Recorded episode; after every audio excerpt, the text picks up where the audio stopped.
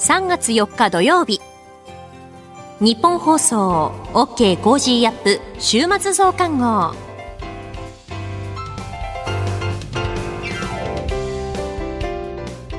ニッポン放送アナウンサーの新行市佳です。OK Cozy up 週末増刊号。今週の放送でセレクトした聞きどころ今後のニュースの予定を紹介していくプログラムです。番組の後半は Cozy up コメンテーターがゲストと対談するコーナー。今月はジャーナリストの須田慎一郎さんと軍事ジャーナリストの井上和彦さんですさらにアレス投資顧問株式会社の阿部隆さんに注目の銘柄について解説していただきます今週もお付き合いください今週は飯田浩司アナウンサー休暇取得で代わって私新業が OK 工事アップをお届けしました。今週取り上げたニュース振り返っていきます。G20 財務省中央銀行総裁会議が閉幕。イギリスと EU が北アイルランド問題で合意。アメリカのイエレン財務長官がウクライナのキーウを電撃訪問、支援継続を再表明。鶏卵の卸値、また過去最高を更新。2月平均、鳥インフル影響。林外務大臣、日米豪印外相会合は出席で最終調整。アメリカのブリンケン国務長官、中央アジア5カ国と閣僚会合、対ロシア、対中国牽制へ関与強化。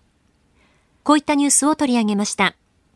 それでは今週の聞きどころです。3月1日水曜日に佐々木俊直さんと取り上げた電話番号の登録制で悪質なヤフコメ投稿者が半減というニュースです。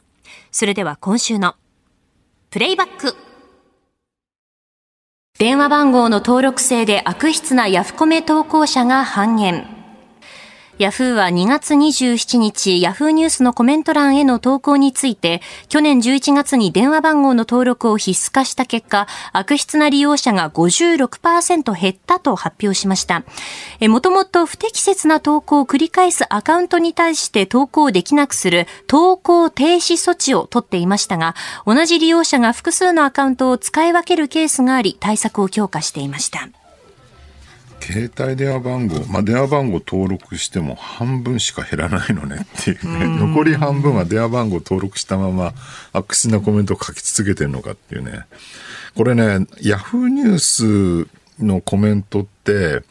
あの、荒れやすいのは理由があってですね、はい、反論されないから。ああ、ツイッターとかはね、はい、結局ツイッターって誰かを非難して炎上させるみたいなのあるんだけど、一方でその非難してる側が、なんかおかしなこと言ってると逆に非難してる側も批判されるじゃないですか。ね、常にこう巻き込まれるんですよツイッターって自分のアカウントを持っててね。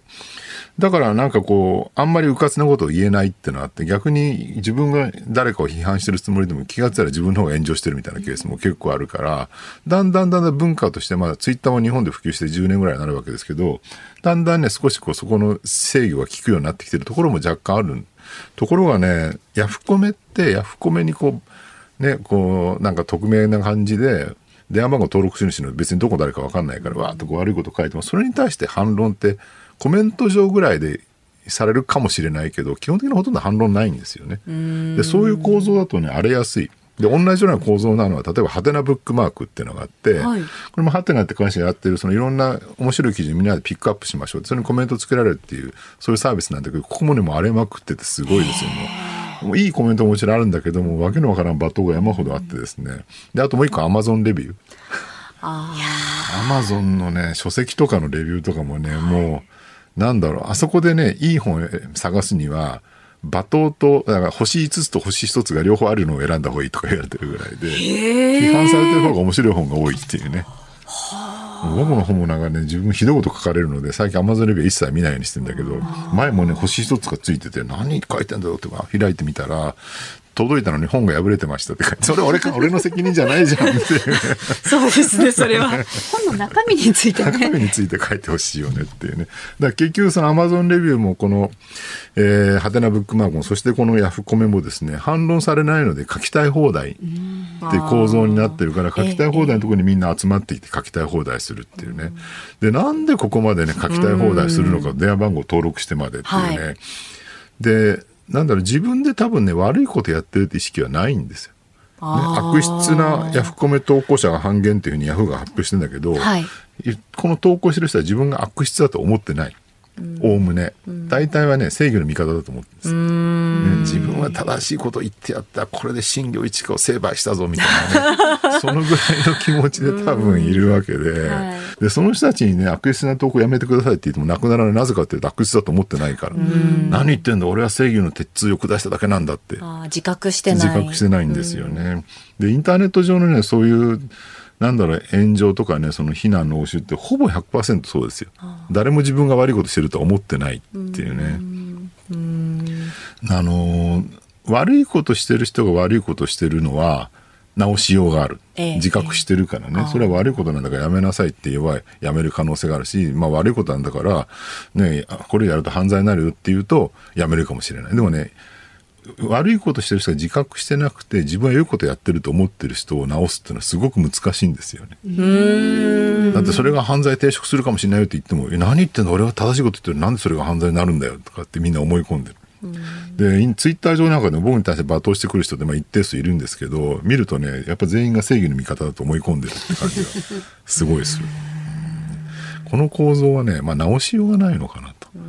で結局だからね、まあ、昔からそういう人って一定数いたわけですよ。はい例えばほら居酒屋とかに行ってねテレビが置いてあるじゃない、ええそこでなんか番組やってみると「なんだあのバカあの政治家」とかって言ってるおっちゃんとかいたわけでよ酔っ払いながらね。球場とかにもね、球場とかにいたじゃないですか。もうあの監督俺がやったら全然違うぞみたいなね、お前がやるなよとか思うんだけど。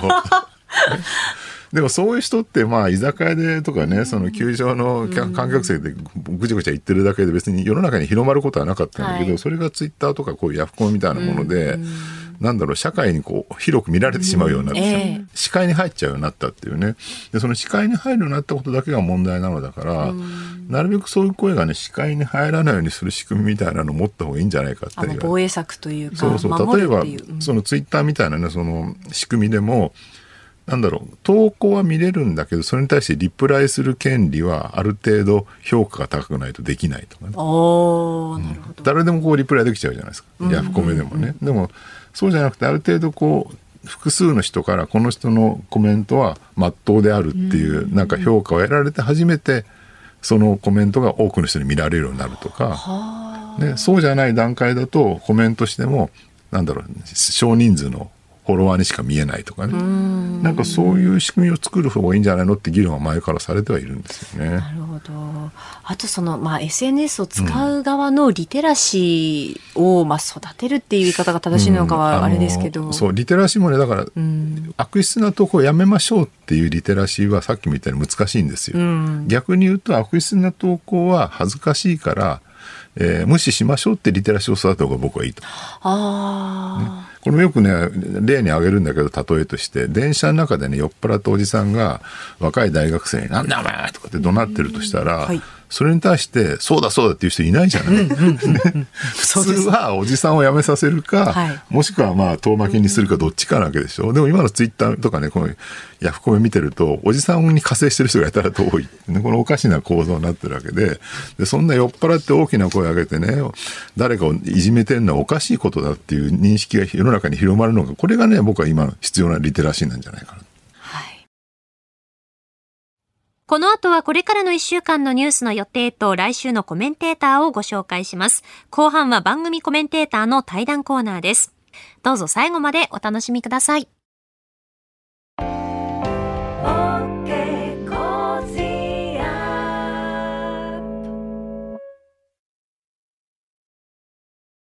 自分よし、相手よし、第三者よし。この三方よしの考え方は、より良い人生を築くための重要な指針です。モラロジー道徳教育財団は、ビジネスリーダーのための経営誌、月刊三方よし経営を発刊。人づくり、SDGs に取り組む企業の皆さんにおすすめの一冊です。お問い合わせいただいた方全員に、月刊三方よし経営の見本誌、さらに小冊子心に残る話ベストセレクションを漏れなくプレゼントしています。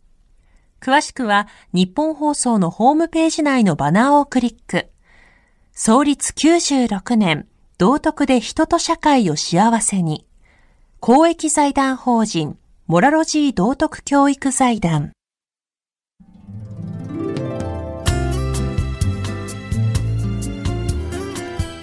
OK Cozy up 週末増刊号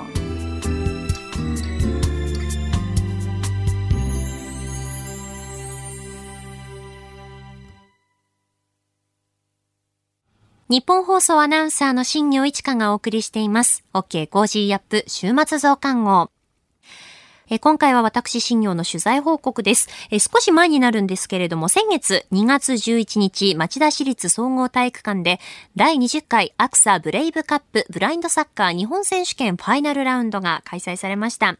えこの日本選手権なんですけれども、2003年に第1回日本視覚障害者サッカー選手権大会として始まっていまして、最初は4チームでのスタートだったんですよね。で、今回は第20回記念の大会で、出場チームは過去最多タイの22チーム。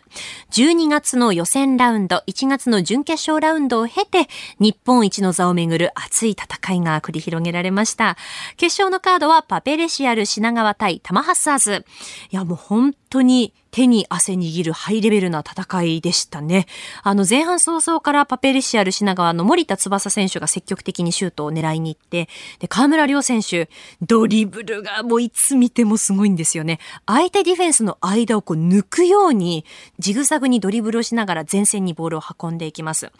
前半13分、タマハッサーズの田中昭人選手から黒田智成選手への壁際のパスに、パペレシアル品川の河村亮選手がこう飛び込んでボールを奪って、で、右サイドからシュート打つんですが、田中選手がブロックしました。ただ、ここにひるまずに、またブロックされたボールを河村選手がすぐに拾って、もう一度右サイドから冷静に左足で詰めて、先制点を挙げました。いやーもう完璧でしたね。すごかったです。で、後半パペレシアル品川に対してタマハッサーズも攻勢をかけるんですが、なかなかチャンスを作ることができず、えー、前半の得点が決勝点になりまして、パペレシアル品川日本選手権初優勝を飾りました。えー、パペレシアル品川は2019年の夏にまあ、できたチームなんですけれども、このチームを創設した河村選手は、まあ、品川でブラインドサッカーのチームを作りたいという思いで3人で創設して4年目になるんですけど、日本一を目指してずっと取り組んできて、みんなが特別な欠かせない役割を果たしてくれて、日本一という勝利につながったと思います。20回大会という節目の大会で、日本最高峰の大会で優勝することができて嬉しいですと、喜びをかみしめていました。あの、実は河村亮選手は OK 工事アッププも聞いてくださっていて、あの、囲みの取材が終わった後に河村選手にご挨拶に行ったら、聞いてますよって何時起きなんですかなんてその早起き話で 盛り上がったりなんかもしました。えー、この日本選手権なんですけれども、体育館での開催になりましたので、あの、サーフェスですとか音の聞こえ方っていうのは屋外の環境とは、あの、また違ったんですよね。3位決定戦もこの日は行われたんですけれども、その3位決定戦に臨んだフリーバード目白台の園部ゆずき選手は、まあ、その体育館でプレーすることについて、まあ、ボールはこう滑ったり、跳ねやすくって、まあ、トラップしてもボールがバウンドしちゃったり、ドリブルでターンしようとするとボールが流れすぎちゃったりというのがありましたと、その難しさについて話していました。で、そんな中、パペリシアル品川は決勝のこの舞台に向けて体育館での練習を4回行って、まあ、その対策をしたことが功を奏したようでしたね。えー、ブラインドサッカー日本代表はパリ2024パラリンピックの出場権を獲得するために、今年の8月には、えー、IBSA ブラインドサッカー世界選手権2023に、えー、出場をします。イギリスのバーミンガムで開催されるんですけれども、ここで、えー、大陸別予選でパリパラリンピックの出場権を獲得していないチームの中で上位3カ国に入る必要があります。えー、そんな世界選手権に向けて河村亮選手の抱負です。日本代表として今回日本選手権でライバルとして対戦した選手たちが今度は日本代表として頼もしい仲間になるのでみんなで一致団結して世界選手権でパリの出場権を獲得できるように挑戦していきたいなと思います。えー、この日本選手権では若手の選手の成長も垣間見られました。選手からはこう日本国内の競技レベルが上がっていると、あの、そういった声もありましたね。えー、競技力が一層磨かれた選手同士の競争を経て、えー、世界に通用するチームへ、え世界選手権へ挑む日本代表に期待がかかります。え今回は2月11日町田市立総合体育館で行われたブラインドサッカー日本選手権の様子をお伝えしました。続いてはこれからのニュースの予定を紹介します。3月5日日曜日、中国の全国人民代表大会全人代開幕。東京マラソン開催。3月6日月曜日、トルコ・シリア地震から1ヶ月。IAEA 国際原子力機関理事会開催。3月7日火曜日、定例閣議。1月から2月の中国貿易統計発表。EU 非公式国防省会合開催。1月の毎月勤労統計調査速報発表。3月8日水曜日。1月の国際収支景気動向指数速報発表。2月の景気ウォッチャー調査企業倒産発表。アメリカ地区連銀景況報告ベージュブック。韓国与党国民の力代表選。WBC ワールドベースボールクラシック開幕。3月9日木曜日。アメリカバイデン政権が2024会計年度の予算教書公表。2月の中国 CPI と卸売物価指数発表。日銀金融政策決定会合開催。2022年10月から12月期の GDP 改定値発表。ワールドベースボールクラシック1次リーグ日本対中国。3月10日金曜日、定例閣議。小池知事定例会見。2月のアメリカ雇用統計発表。日銀黒田総裁が会見。第46回日本アカデミー賞授賞式。ワールドベースボールクラシック1次リーグ日本対韓国。3月11日土曜日。東日本大震災から12年。世界保健機関 WHO の新型コロナウイルスパンデミック宣言から3年。ワールドベースボールクラシック1次リーグ日本対チェコ。続いては来週のコメンテーターのラインナップをご紹介します。3月6日月曜日、ジャーナリストの須田慎一郎さん。7日火曜日、ジャーナリストの長谷川幸宏さん。8日水曜日、数量政策学者の高橋洋一さん。9日木曜日、ジャーナリストの鈴木哲夫さん。10日金曜日、外交評論家で内閣官房参与の三宅邦彦さんです。コメンテーターの皆さんは6時台からの登場、ニュース解説をしていただきます。飯田浩二の OK コージーアップ、ぜひお聞きください。この後は Cozy up コメンテーターがゲストと対談するコーナー。ジャーナリストの須田慎一郎さんと軍事ジャーナリストの井上和彦さんです。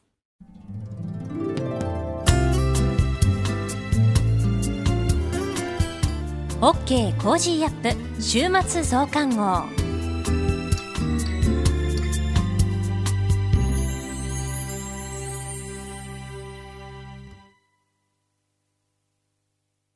道徳って何だろう？思いやりって必要なの？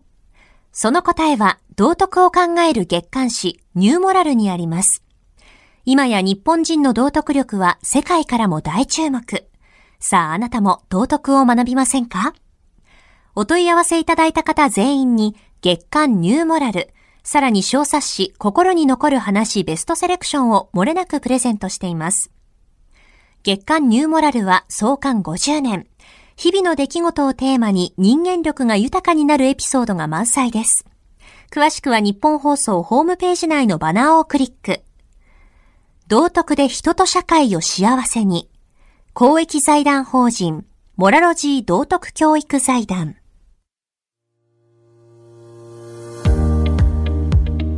ジャーナリストの須田慎一郎です。この配信は日本や世界を取り巻く様々な課題を掘り下げる対談番組です。モラロジー道徳教育財団特任教授で軍事安全保障外交問題を専門とされているジャーナリストの井上和彦さんです。よろしくお願いします。よろしくお願いいたします。はい、えー、今回の配信では井上さんと安全保障をテーマに対談を行っていきますが、えー、まずは侵略開始から1年となったウクライナ情勢からお話を伺っていきたいと思います。この振り返ってですねこの1年の状況、はい、井上さんはどのようにこれを見ておられますか？ウクライナ情勢。ウクライナ側もまたそのロシア側も双方やはり想定外だったこと、うん、双方ともに。これはあったと思うんですよね。はい、で我々がその1年というふうに言っておりますけどもウクライナ側の見方は1年ではなくて自分たちの戦争という自分たちに吹っかけられた戦争というのは2014年のクリミア半島の併合の時から始まっていると。だからもう8年越しのその戦争になっていると、まあ、こういうその、えー、思いなんですよね。はい、はい。うんまあ、8年間ずっと戦争をやってきたという位置づけなんですが、はい、あのそこでねやっぱりちょっとあの気にかかるのは、今後ですね、はい、やっぱりウクライナがねそれでも戦争を続けてこられた継戦能力があったのはやっぱりアメリカやヨーロッパの支援があってこそじゃないですか。あのこれはもうズバリそうだと思います、ええ。えー、今後ですねこういったアメリカヨーロッパの支援特に武器供与はどうなっていくんでしょうあの武器供与はですね無尽蔵というわけに多分いかないと思うんです、ね、あそうですか。ええ、と言いますのはその国々もそれぞれの脅威に対して対抗して自国の安全保障を、これを守るために兵器っていうのはもう必要になってくるわけなので、うん、何でもかんでもこの上げてしまうということはこれはできないわけなんですよね。えー、でもちろんこれは経済的にもその影響は出てきますから、うん、まあ、その意味では、えー、有限のものであるというふうに考えた方がいいと思うんですよね。あの井上さんっていうとね、はい、そういった武器であるとかそういう装備品に関してはプロフェッショナルじゃないですか、はい、専門家じゃないですか、はい、あのそういった点で言うとねここへ来てあの大きな転換点を迎えたというかですねあの最新鋭の戦車が供与されたと、えね、これはやっぱり戦場戦況に大きな影響を与えるんでしょうか？あのまあ、いわゆる心理的な影響っていうのは非常にまず大きいと思います。心理的な影響、心理的な影響、やはりあの今まではですねロシアとウクライナっていうのは、同じソ連時代に開発された戦車を使ってたんですよね。うん、で、えー、取って取られてというよりもロシアが放棄していった戦車をウクライナがこれを使っていると。いうような状況だったんですけども。うん。おまあ単純にものを考えてこれはごくごく単純な考え方ですけども、まあ、同じ性能のものを今度は連度の違う戦車兵同士がこう戦う、あの使うという形になるんですけれども、今度は性能そのものが格段に上の西側の戦車が3月末にはですね、えー、約320両ほどウクライナに到着して、そウクライナに到着するだけではなくて今もうすでに訓練をやってますのですでにポーランドからも引き渡されてものをこれも訓練やってるもんですからこれが戦力化という言い方になるんですけども、戦力化されてしまうとですね、これロシアってのはやっぱ動きにくくなる。あなるほど。でもう一つはえー、ロシアがそれほどまで、えー、今まで、え戦車を大量投入してきてこれウクライナの国防省の発表ではですね、うん、この時点でもうすでに3,000両ものですね、うん、戦車を失ってるんですよね。うんうん、3000両っていうとこれ、えー、まあヨーロッパの中堅国の保有している戦車の桁外れ、もう10倍、20倍のもの以上の戦車をもうすでに失っていると。こんなようなその状況の中でですね、これはもちろんその全てウクライナ側の発表がそうでないにしても、ただそれは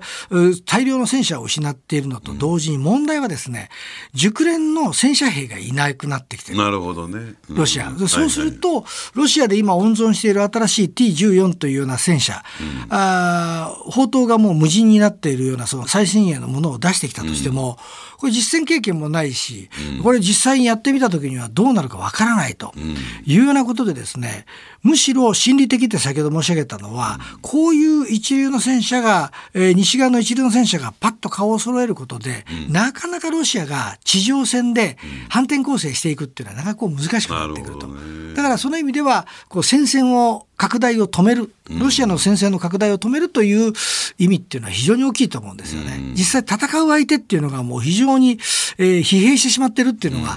今の現状だと思います。そういった中でね、はいプーチン大統領にとって、次の一手があるとすれば、それはどういうことなんでしょうか？あの次の一手っていうのはですね、これなかなかやっぱりこうこれ示しにくいところっていうのがあると思うんです。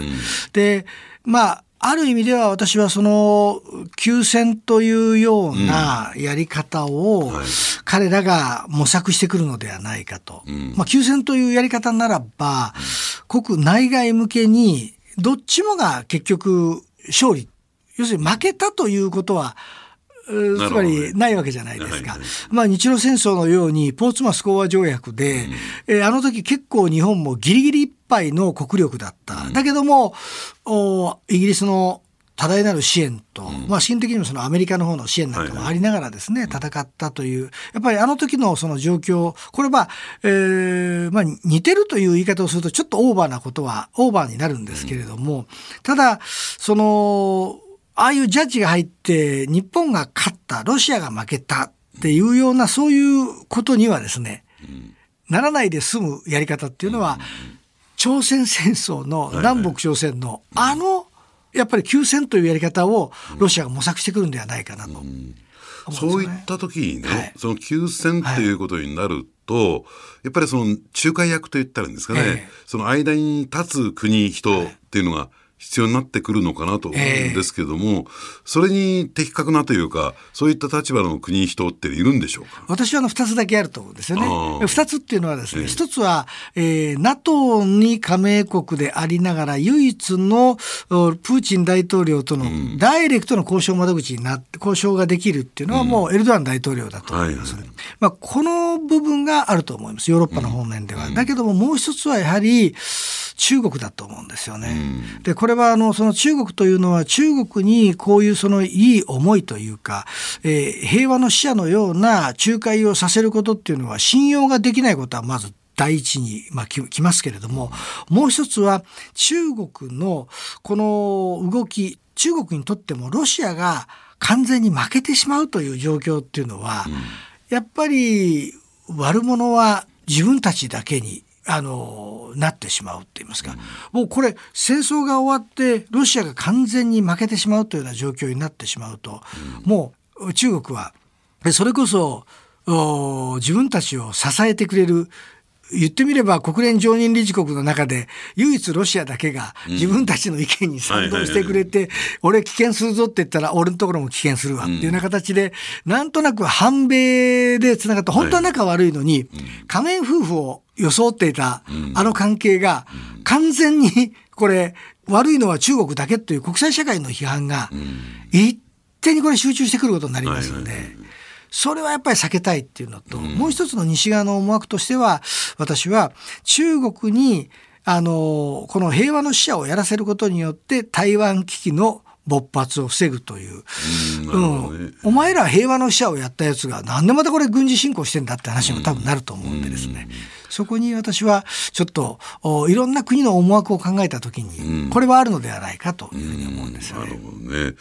で、一方でね、はいちょっと今日のメインのテーマでもあるんですけれども、まあ、ロシアのね、ウクライナ侵攻侵略を受けて、あの、日本のね、安全保障に対する意識、国民の意識が、大きくこれ変わりましたよね。めちゃくちゃ変わりましたね。めちゃくちゃ変わったです。はい。あの GDP 対比防衛予は算い2%はいっていうね、この増額についても、もし仮にね、これロシアのウクライナ侵略がなければ、こんなにスムーズに決まらなかった可能性もあるんだろうと思うんですが、はいそのあたりの意識の変化って井上さんはどんなふうにご覧になってますか？あの私はもうドラスティックに変わったと思うんです。んでこれはあの、まあ、例えばその自衛隊への日本人の意識っていうのはですね阪神・淡路大震災とそして、えー近年ではもうその東日本大震災の時に、これはもう自衛隊がなかったらダメだ。ということになった。で、これ国民の意識っていうのはやっぱり何かのきっかけっていうのはやっぱどうしてもやっぱり必要だと思うんですけど、今回このウクライナ戦争っていうのは、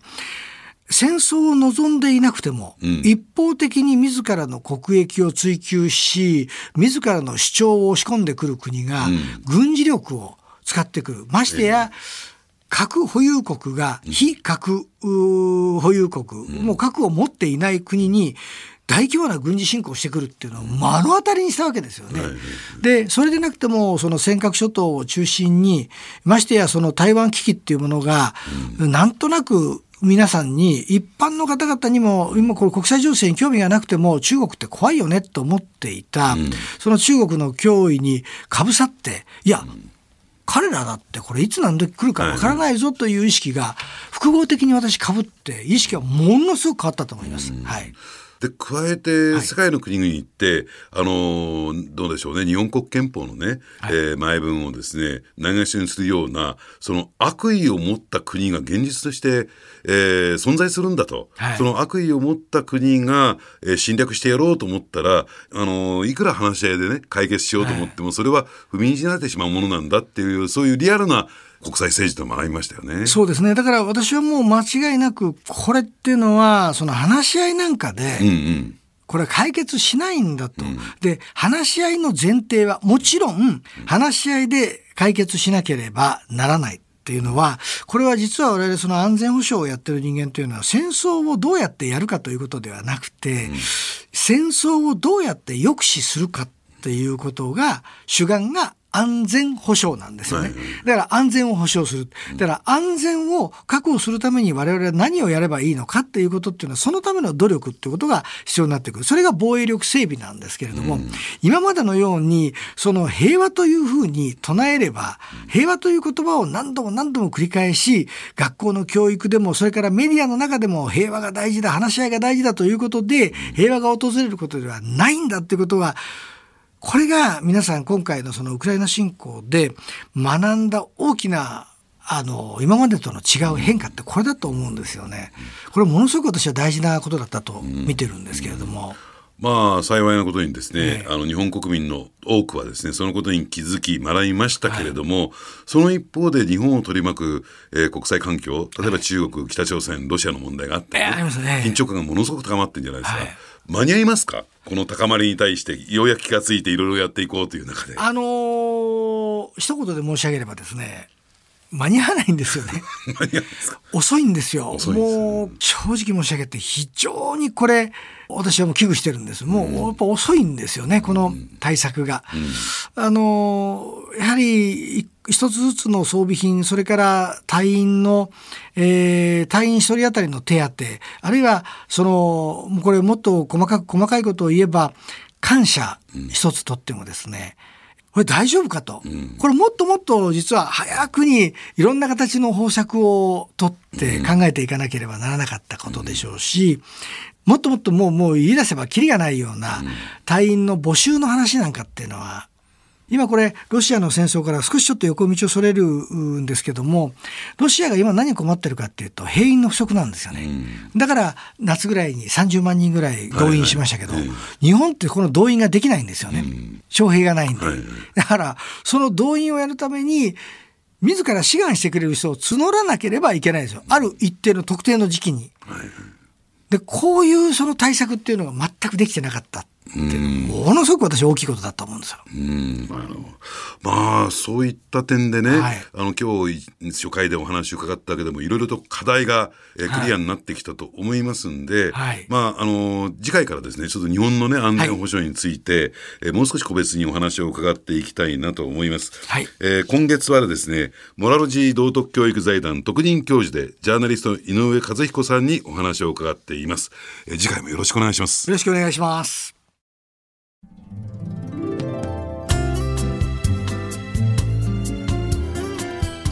OK Cozy up 週末増刊号。